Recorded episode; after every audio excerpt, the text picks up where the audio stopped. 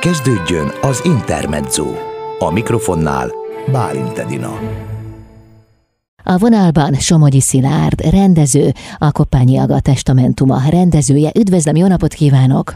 Jó napot kívánok! Szabadtéri játékok a Skanzenben a Kopányi Aga testamentumát láthatjuk péntek este, ennek a rendezője Somogyi Szilárd, akivel éppen most beszélgetek. Színházi fesztivált szervezett az Ivan Csicsilona és színtársai Szentendrén, a Skanzen amfiteátrumban. Az esemény sorozat most pénteken kezdődik, éppen a Kopányi Aga testamentumával. Gyönyörű helyszínen. Ez mennyire meghatározó?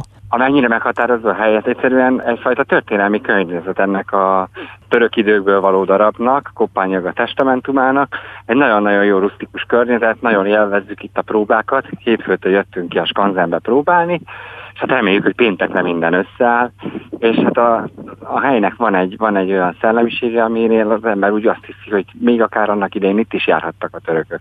Aha, annyira adott a helyszín, hogy szinte kívánja azt, hogy ez a darab, ez ott láthatóvá váljon.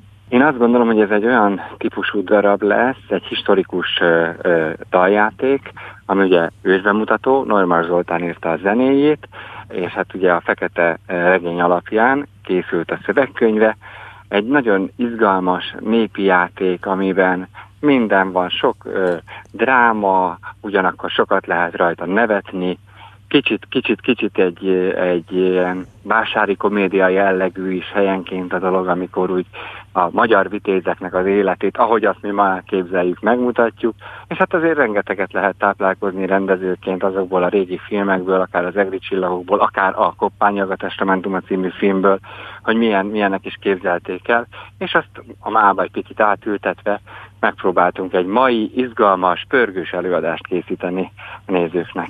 És melyek voltak a fő szempontok a darab rendezésénél? Mire törekedtek?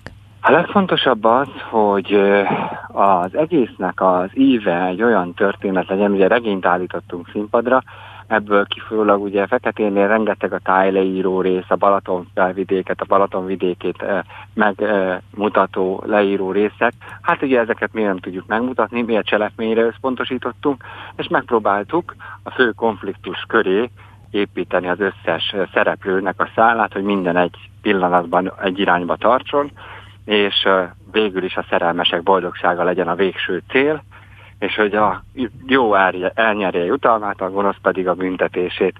Ebből a szempontból kicsit hasonlít a népi világra, a népmeséknek a világára, és azt hiszem, hogy ebből az következik, hogy ezt gyerekek is, felnőttek is jó szívvel nézhetik.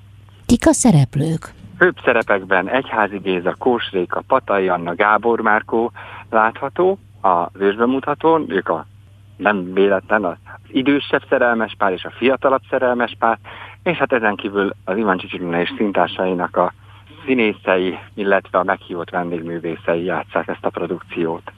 Amikor Ivan Csicsilona felkérte önt, nem tudom, hogy ő kérte fel, csak feltételezem, a darab megrendezésére, akkor mi volt az első gondolata? Megijedtem. Miért? Megijedtem, mert nagyon nagy felelősség irodalmi alapú és történelmi témájú darabot úgy színpadra állítani, hogy a nézőben ne legyen hiányérzet. Annak idején az Abigail volt ugye az első ilyen uh, magyar regényből készült musical, ami felett bábáskodhattam, és hát természetesen mindig megtiszteltetés, amikor az ember egy ősbemutatón uh, ott lehet a születésénél, és uh, elláthatja jó tanácsokkal, és mindennel, és meg, megálmodhatja ezt a dolgot.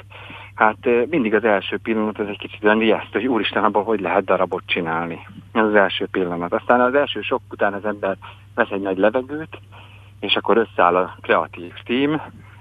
Jelen pillanatban ugye a zeneszerzővel, Bjormar Zoltánnal, illetve a zenévezetőnkkel, Balassa Krisztiánnal, játékmesteremmel, legközelebbi munkatársammal, Angyal Mártával, és megnéztük, hogy mennyit kell ebből a darabból igazából húzni, mert volt egy alapszerkezet, és mennyire kell átalakítani a dalformákat, ahhoz, hogy ez egy pörgős, elragadó, kedves előadását tudjon válni, ami nem másról akar szólni a végelszámolásnál, hanem mint arról, hogy az ember maradjon ember. Hmm. Minden, minden lehetséges körülmények között.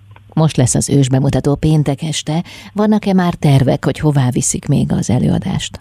Ezután az előadás után egy kisebb turnéra indul a csapat, fogjuk játszani Kisvállán az előadást, majd szeptembertől reményeink szerint kőszi hátban folytatódik a sorsa. De most gyönyörű szabadtéri helyszínen, a Szentendrei Skanzenben lesz látható a Koppányi Aga testamentuma. Most pénteken ez egy daljáték lesz, melynek rendezője Somogyi Szilárd. Nagyon szépen köszönöm a beszélgetést, csodaszép estét kívánok Én Önöknek. Köszönjük szépen. Somogyi Szilárd volt a vendégem itt az Intermedzóban.